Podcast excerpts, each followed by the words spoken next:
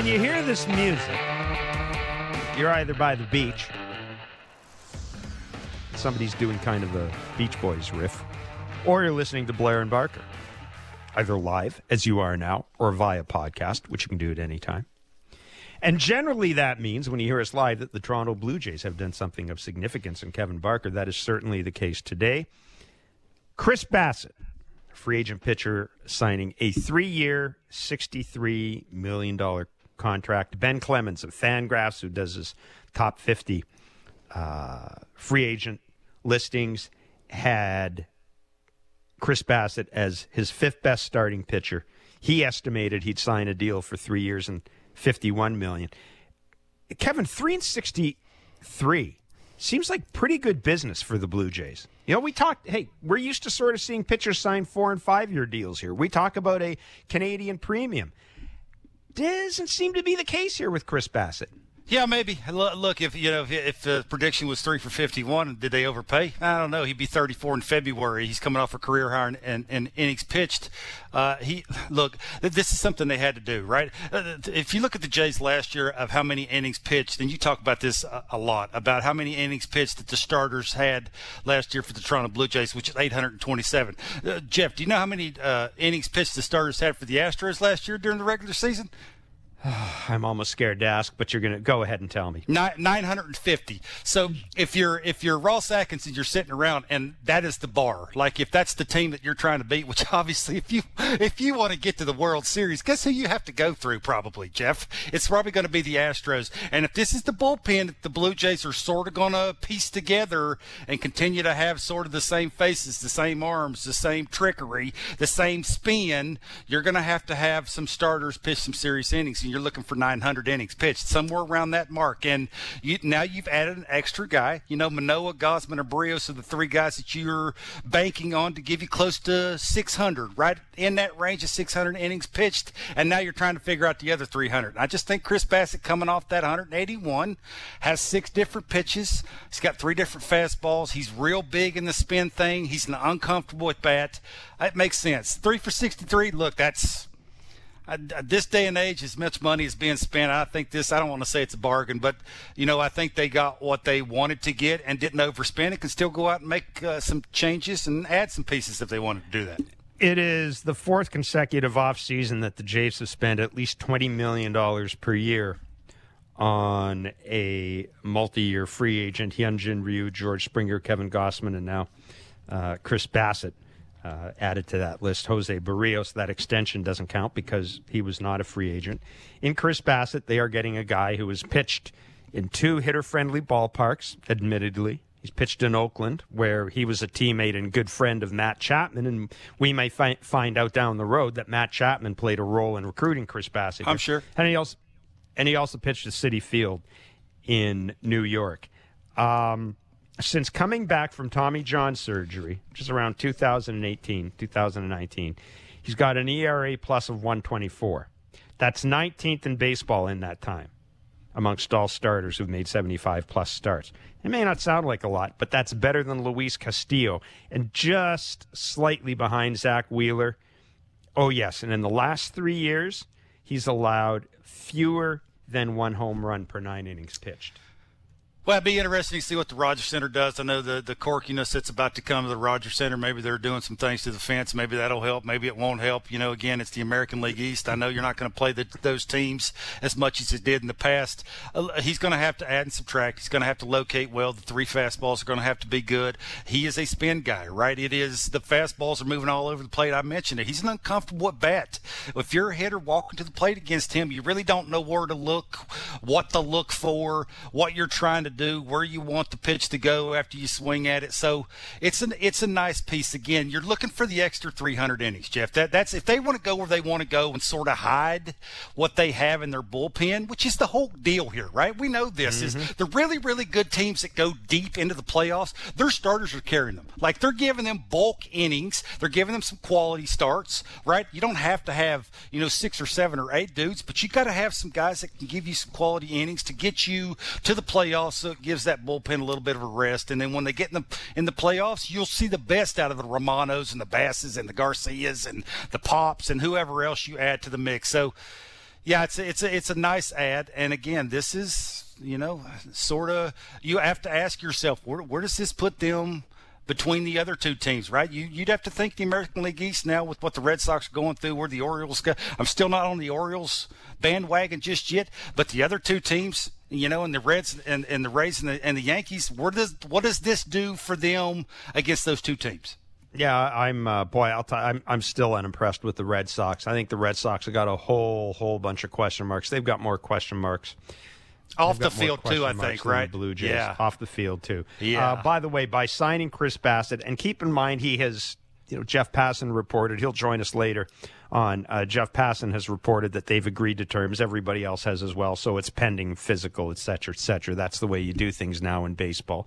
Uh, you agree to terms, and then and then the. Uh, it's not like the old days where you'd hold a news conference and nobody, oh my God, what are they doing? Oh, yeah, look who they signed. Uh, it's not like that anymore. So technically, they've agreed to terms. Uh, looking at the Blue Jays, innings in 2022, Alek Manoah gave him 196 and two thirds. Kevin Gausman gave him 174 and two thirds. Jose Berrios, crap year, still 172 innings pitched. Chris Bassitt, career high 181 and two thirds innings pitched. Kevin, the reason I mention that I read these teams off to you Houston, Cleveland, Seattle, San Diego, Philadelphia, Yankees, and the Braves. What do they have in common? They all made the playoffs, and those are the top seven teams in baseball in terms of innings pitched from their starting pitchers. Oh, and Kevin, give me the two teams that had the fewest innings pitched from their relievers. I know you mentioned this to me. Who were they again? Uh, well, I would say, memory? well, well, the Jays are one of them. And, oh, you're talking about the two teams. Yeah, that few, the yeah oh, fewest innings oh, the, pitched the, by relievers, and, and the two teams that are in the World Series, the Phillies and the Astros. So what we're saying is there's still we still expect the Blue Jays to make some moves in the bullpen. I don't think there's any doubt that they're going to add some swing and miss stuff somehow. Uh, we know that hey, you know, keep an eye on Zach Britton. Zach Britton's throwing 99, working out in Nashville with an individual that we know. Uh, mm-hmm. Zach Britton has said he'd like to come to Toronto there there are some depth relievers out there. There are some relievers that could be in play via trade. We know that the Jays talked to the, the Cardinals about Ryan Helsley. We've heard that Liam Hendriks could be in play. I mean, who the hell knows? I'm sure the Miami Marlins have some somebody who's throwing 138 miles an hour someplace, and they're looking for a catcher as well. So, in, in the past 72 hours, we've seen the Jays sign Kevin Kiermaier, who gives them some outfield depth. No, he's not going to replace Teoscar Hernandez offensively. Nobody's ever said he's going to do that. That's not the point. The point is Kevin Kiermaier is, frankly, right now, a better center fielder than George Springer. He's going to be giving you some outfield depth. However, the Jays address that left handed bat situation, it's going to be a better left hand hitting outfielder. So Kevin Kiermaier gives them some depth in the outfield. They've just signed Chris Bassitt. We fully believe that they're still going to add an impactful left handed bat, whether it's somebody like Michael Conforto or via trade maybe add a left-handed hitter via trade. We know that the Arizona Diamondbacks has some young outfielders that the Jays are interested in. And uh, and and and we still expect, as I said, that they will add somebody to the back end of the bullpen. I mean, Kevin, we've both kind of been told that the ideal scenario for the Blue Jays is that Jordan Romano isn't the only guy capable of pitching the ninth inning. They want somebody else there as well, and they'll keep their eyes open for another starting pitcher that may fall into their laps on a on a one year deal. Yeah, heaven forbid that something ever happened to Manoah or Gausman and they miss some some time, and that would you know you'd have to try and make up for those innings that they're going to miss. Yeah, it's look, it's not a finished product yet. We all know it, they still have a weakness in the bullpen. It's it's who's John Schneider going to in the sixth inning, the seventh inning, the eighth inning. When, when Romano's not pitching the ninth inning, who do you feel comfortable giving the ball to when it matters the most? Is he even on the team, Jeff? That's another question. Is so they got some, they still have some work to do you know, in that bullpen, get some more swing and miss. What you mentioned, you know, the left-handed bat. That's a that's on the wish list. Is that a must right now? Probably not. You know, you could oh, probably yeah. think more. Oh. Well, I don't know. Oh. Look, it's that's a wish list, right? It's a it's a DH. It's a guy that can platoon in left field. Yeah, it's a perfect scenario. That's exactly what you want. Brantley comes here. He DHs a little bit. He plays a little left, but it's more about pitching for me. Jon Heyman's reporting, by the way, that Christian Vazquez has been signed or has agreed to terms with the Minnesota Twins. So The reason I mention that is we know that the Jays have got depth at the catching position. They've got Alejandro Kirk, Gabriel Moreno, and of course Danny Jansen. We know that at the winter meetings, indeed before the winter meetings, teams talk to the Blue Jays about one of their catchers. Theoretically, Christian Vazquez going to the Minnesota Twins would probably remove the Twins from the equation for any of the Blue Jays catches. There are still some teams out there. We keep hearing that the Houston Astros are interested in uh, addressing their catching situation. The Miami Marlins, they want offense. They also want catching. The Cleveland Guardians are probably in that picture as well. So the Jays have addressed a major need in Chris Bassitt. They've addressed what I would call a secondary need in getting a good defensive outfielder in Kevin Kiermaier, and they still have their most tradable commodities, those catchers. Oh, and by the way, they've also had some nibbles on Santiago Espinal as well, which probably wouldn't come as a surprise and, and probably shouldn't come as a surprise to Blue Jays fans. But the story of the day Chris Bassitt agreeing to a three year, $63 million contract with the Toronto Blue Jays. Chris Bassitt pitched for the New York Mets last year. John Harper is a Mets reporter with Sportsnet New York, and he joins us on Blair and Barker. John, thanks for joining us. As always, good to talk to you again. Trust you're doing well. Trust the family's doing well. Uh, you've seen this guy. We've read about him. We've seen him a little bit in TV. But tell us what the Jays are getting in Chris Bassitt. Yeah, how you guys doing? Um, he had a real solid year for the Mets. He, uh, he he was a good fit here in a lot of ways with the Mets. He brings a lot of intensity to uh, to the mound, to the way he goes about things. He was, in that sense, he was a lot like Scherzer, and they hit it off really well. He and Max Scherzer, uh, they both love to talk about pitching. Uh, it, even after, right after the guys come out of the game, they would have these kind of these sessions where you know they involved everybody in the staff or, or the starting rotation at times, and uh, they seemed to all benefit from it. Um, he was he was durable. He made 30 starts, averaged about six innings a start, and uh, only had one bad stretch during the season, three or four starts, but came out of it and pitched really well. He was probably the only guy that made all of his starts, stayed uh, stayed injury free. Really, it just ended badly, kind of like the Mets season in general. He, uh, you know, they went into Atlanta that last weekend, uh, needing just to win one out of three to to base to pretty much clinch the division, and they got swept by Atlanta. He had the third of the of the three games and pitched really poorly. He pitched unlike uh, what he pitched all year. Pitched defensively, trying to look like he was trying to be too fine, uh, make perfect pitches, and ended up going I think only like three innings. Gave up maybe four runs and walked some guys, gave up some hits, and admitted afterward uh, that he he kind of. I mean, it looked like the moment was too big for him, and it kind of felt that way. I mean, he almost admitted it. Uh, saying he he tried to going out there trying to do too much. Um, and so, in that sense, maybe he'd be better because he, he had a wild card start against the Padres, uh, you know, a week later. But really did the same thing. Uh, pitched defensively again, walking guys, and only lasted about three innings. So, uh, not sure what to make of that. Uh, he, you know, he's a guy who had pitched in the playoffs before, but he did make some comments late in the year that kind of raised some eyebrows in terms of, you know, New York is can be a difficult place because there's so much scrutiny on everybody, things like that. I don't think that influenced the Mets. I think this is more about uh, they got Senga for about six million dollars less, and they they have a lot of age in that rotation. They wanted, to, I think, they wanted to get a little bit younger with Senga. Um, so that's a lot to throw at you guys, but that's basically kind of his year in a nutshell.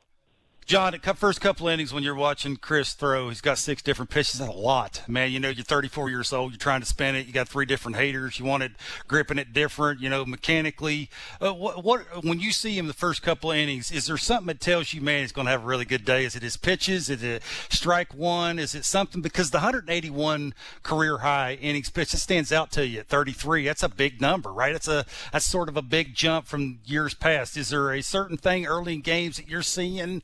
That maybe go, wow, he's going to have a really good day? Uh, mostly command. You know, when he had command of his, uh, especially his fastball, because he used his breaking ball really well. Uh, he, you know, he, you guys have seen he throws it at different speeds, and uh, he, he really knows how to uh, keep hitters off balance with it. Um, he throws that like you know 80, 79 mile hour curveball at times and gets guys way out in front but he kind of he really uh, like a lot of guys these days has learned to use that fastball up in the zone, even though it's not overpowering. but he he can throw it up in the zone and get some strikeouts with it, and uh, especially with the way the way he uses all of his other pitches. I think it's you know as long as he's uh, throwing strikes and hitting his spots, he's he's going to be really good. That's what he didn't do those last couple of starts, but for most of the year he did that, and uh, you know he's got that delivery too, where he comes flying at the hitter with the glove, and kind of uh, it, it's kind of deceptive in a way because he doesn't throw that hard, especially when he comes that off that delivery with his with his uh, slow stuff, his slower breaking stuff. He got he had a lot of success with that, and uh, as long as he's hitting his spots, throwing strikes, he's uh, he usually has a good day. He's also, uh, you know, in and of itself, a pretty good story. We, you know, a lot of us remember that incident. I think it was August 28th, was it 2021, where he took the liner uh, off the cheekbone. I think it was Brian Goodwin and uh, it was like 110 miles an hour or something like that, and uh, you know came back and, and pitched. Do you ever do you ever talk about that? Just the sort of the the mentality required to to overcome that type of a uh, uh, of a scary injury. He did a little bit. He never went into a lot of detail uh, last year, but he uh, you know he just he basically said that he was always determined to come back from it, not let uh, you know that kind of thing derail him. That's why he he wanted to get back on the mound as soon as he did, as soon as he could, and did in that finished that year by getting on the mound. Uh, he's a tough guy, and you know he uh, he kind of made some uh, remarks that got a lot of attention early in the year. I think it was first, maybe his first start, first or second start of the year. He uh, fell behind uh, pitching against the Nationals when Soto was still there. Fell behind in the count 3-0 against Soto. Um, I think he had maybe I might have had a couple runners on base or something, but then came at him with three fastballs, and you know you that's uh, that's asking a lot against Soto, but he struck struck him out, struck him out swinging, and uh, and he went on to have a you know a solid start. I think they won the game, and he was asked about it afterwards, and he says. if they, the Mets end up using this in kind of a uh, uh, promo for the year, he he was quoted saying, you know, I don't care what the name of your back, the name on the back of your jersey is. I don't care. I'm coming after you. I'm, that's the way I pitch. I'm coming after you. And those words kind of defined him in a lot of ways because he, uh, at, he, you know, he's not the most. He, and he said it himself. He's not the most uh, gifted guy. He's just worked really hard at his craft, and he's got that. I again, that kind of that Scherzer-like mentality brings that intensity to the mound.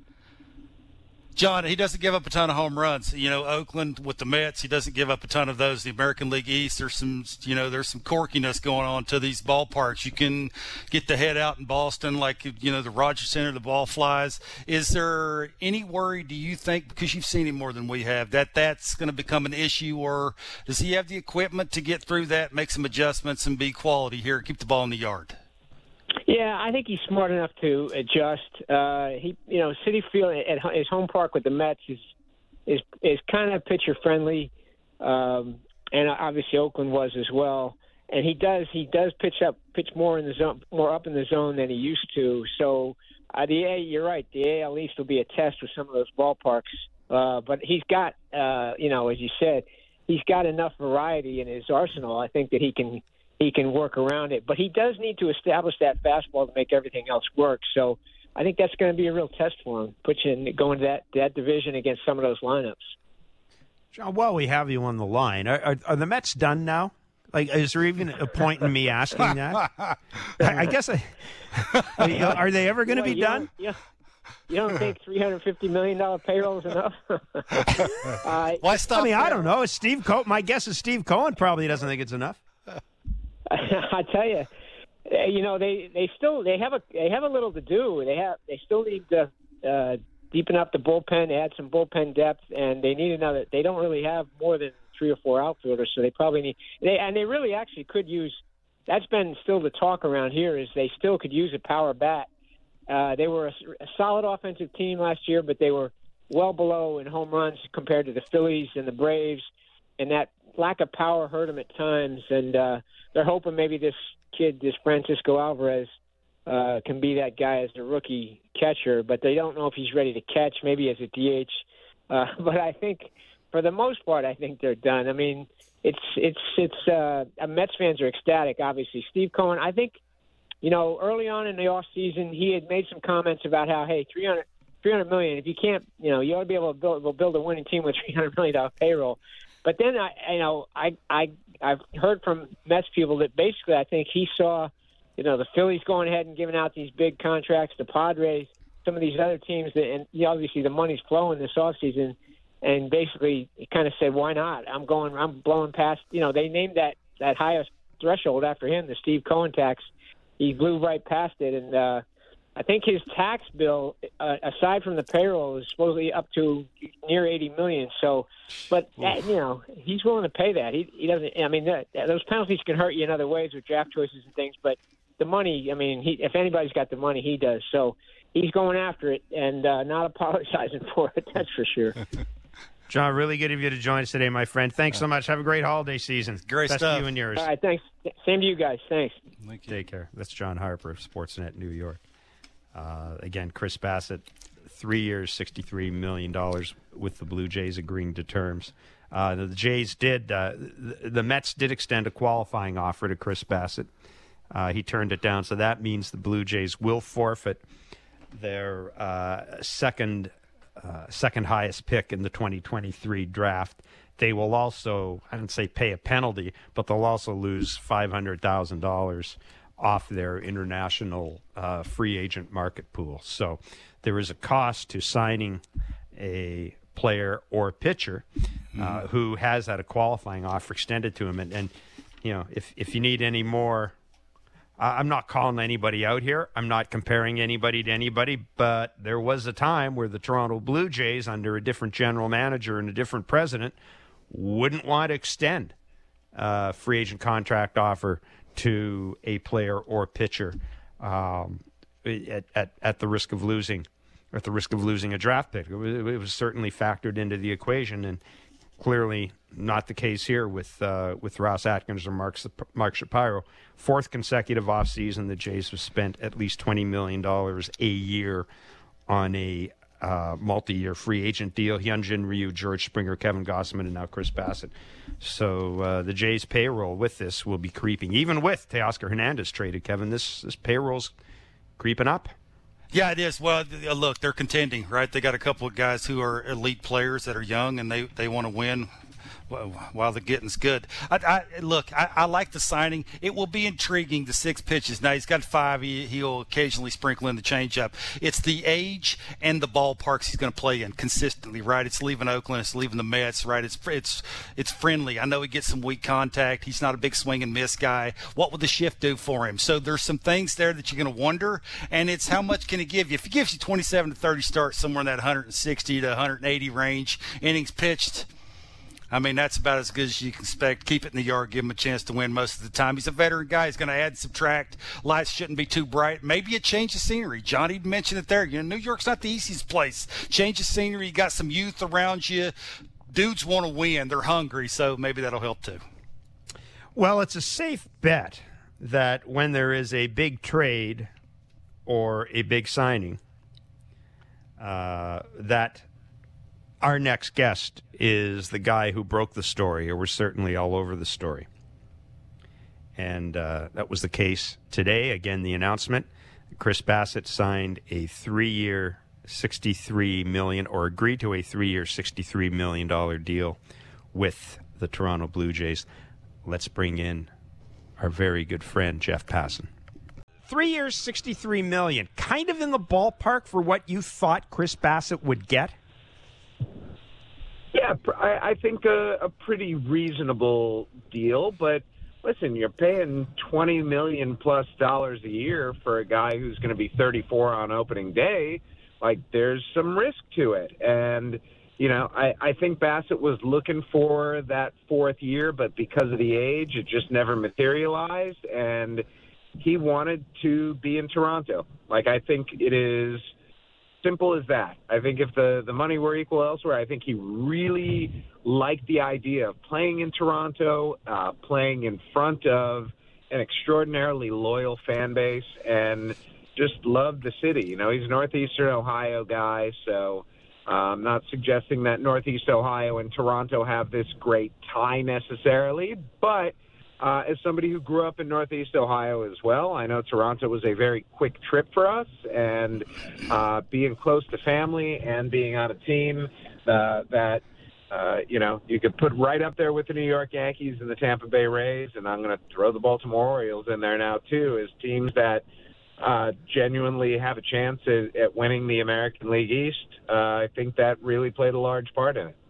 Him and Matt Chapman are really good friends too. I'm sure that doesn't hurt. Uh, uh, Passan is what's next for the Jays? I think that's the question here, right? Is is I think they've sort of solidified their rotation. They went out, they didn't spend too much. I Yep. think they just spent enough on their rotation. What's next? Yep.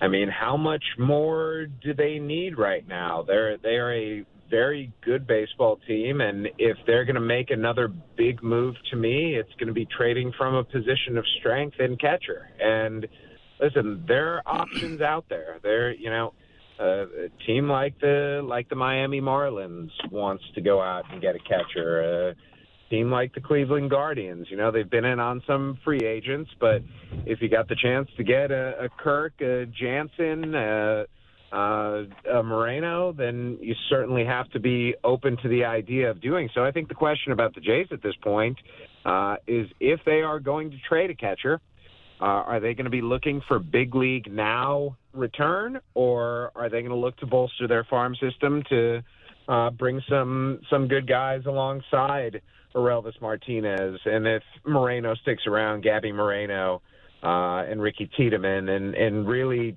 turn that farm system into more of a juggernaut than it is right now. Jeff, would you at all be scared away by the fact that Chris Bassitt has pitched at Citi Field? He's also pitched in Oakland. Those are two pretty pitcher friendly ballparks. No, because I think if you look, Jeff, at Chris Bassitt's career home run rate, um, you know, the the home run per fly ball thing tends to work pretty well in his favor. I'm not saying that uh, keeping balls inside of the ballpark is an ability that goes beyond the stadium in which you pitch, because listen, clearly, uh, especially Oakland, that's an extremely friendly pitcher's park. Um, but but you look, and anybody who's got a career home rate, home run rate below one per nine innings, that's somebody in this era that you are going to stand behind. And I, I think Bassitt, uh, another thing that works in his favor a lot, Jeff, is the fact that he's got a bunch of different pitches. It's not like you know with Kevin with Kevin Gausman, if his fastball command is off, or he's he's not able to to flash that splitter for strikes on a particular day, you know he may have a little bit of a rougher time. Bassitt, he's thrown under fifty percent fastballs. Uh, and and then around, I think somewhere in the range of 18% on his cutter, slider, curveball, and the changeup is a little bit more of a show me pitch, but he's got five legitimate big league pitches.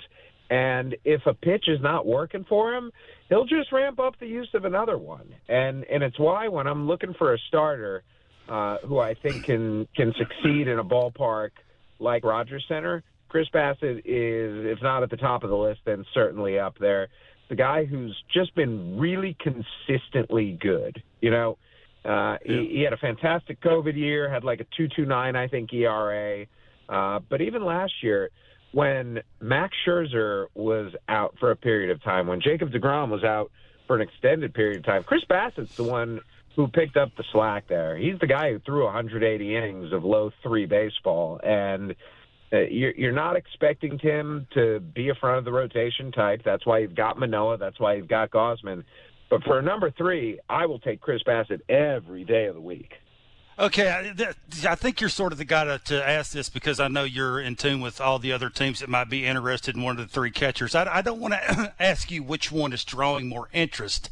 I want to ask you, in your opinion, just by the people you've talked to, who do you think the Jays, one of those three catchers, can do without and still make a deep run at a championship?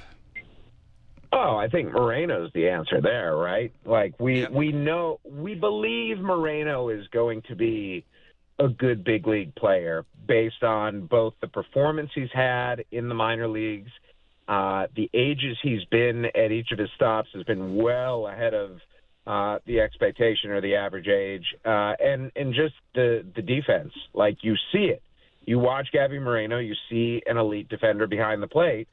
Uh, if he goes, then you've got Alejandro Kirk, who's an all star and whose bat uh, it's not unimpeachable, but it's really good.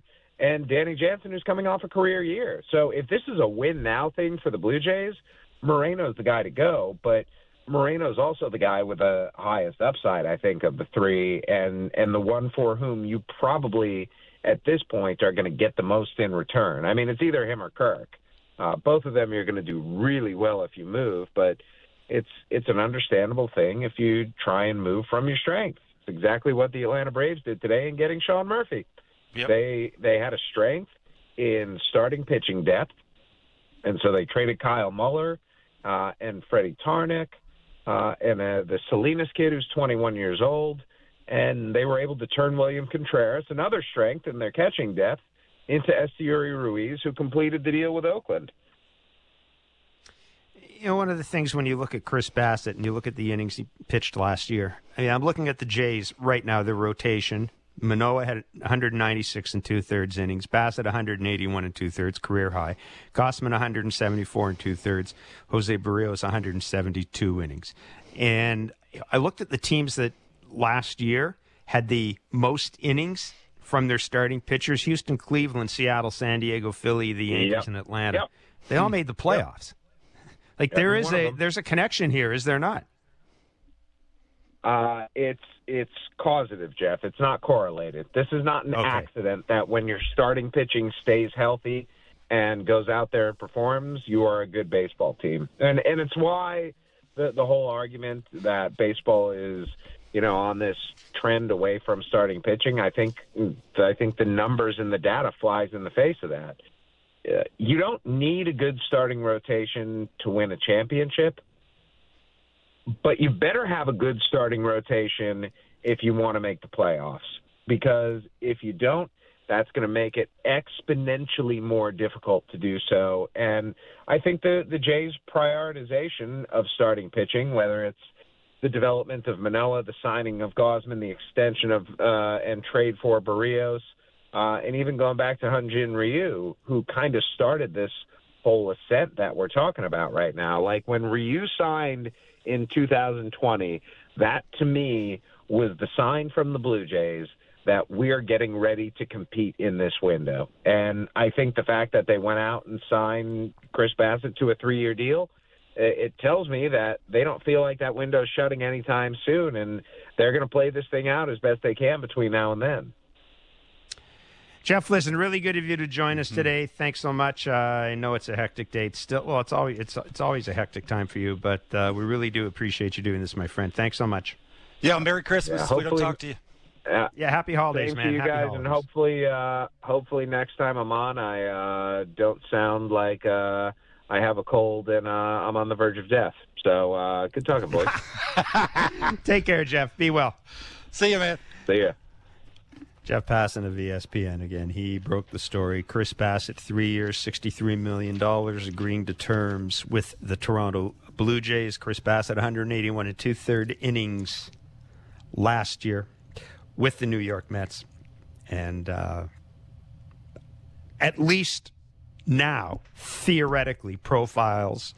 If we assume that Jose Berrios is going to have a bit of a comeback year, and I seem to be the only person on the planet confident in saying that. But Alek Manoah, Kevin Gausman, uh, Chris Bassitt, Jose Berrios, those are your top four starters. Pick it, you know, pick the order there, uh, and that you know effectively means that, as I said, Mitch White and uh, Yusei Kikuchi, that you've kind of kept them away from the sharp objects for the time being. Uh, you are right, Mr. Barker. I would be surprised if the Blue Jays do not bring in another sort of veteranish arm, something that's not going to cost them a ton of money.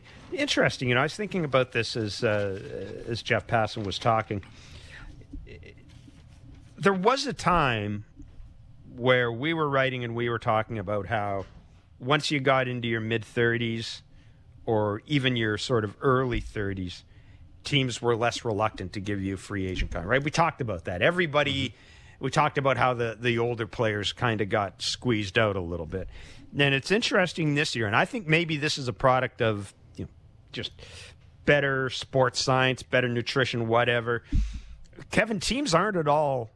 Teams aren't afraid of paying dudes big money at the age of 37, 38, 39 anymore. They're just not. Yeah, I think it's more two or three years. It's not seven or eight or nine years, right? That that's that's what they're going to mm. stay away from. They're they're going to give him more AAV instead of the more years, which makes sense. You're probably right about the they know how to take care of their bodies a little bit more. They know routines off the field. They've mastered those things, which allows them to throw harder. Uh, they use bullpens more. Like that's a big deal. It'd be interesting to see what the shift does, right? It'll be interesting to see how older guys get through it.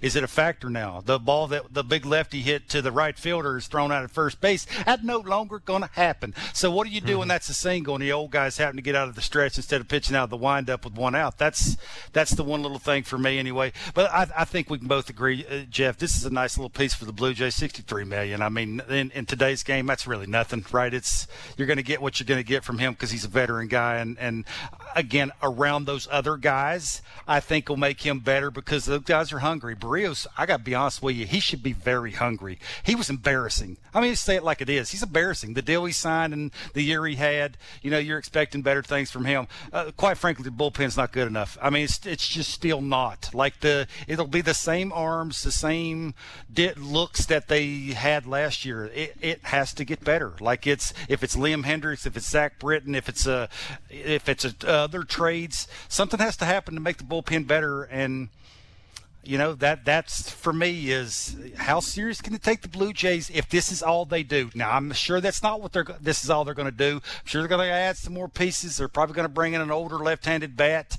somebody can platoon in the outfield, maybe play a little first. But it's those arms in the bullpen. That's the thing is right. Can you get enough uh, innings pitched, quality innings pitched out of those starters to take a little you know, something off those guys that are going to be there again?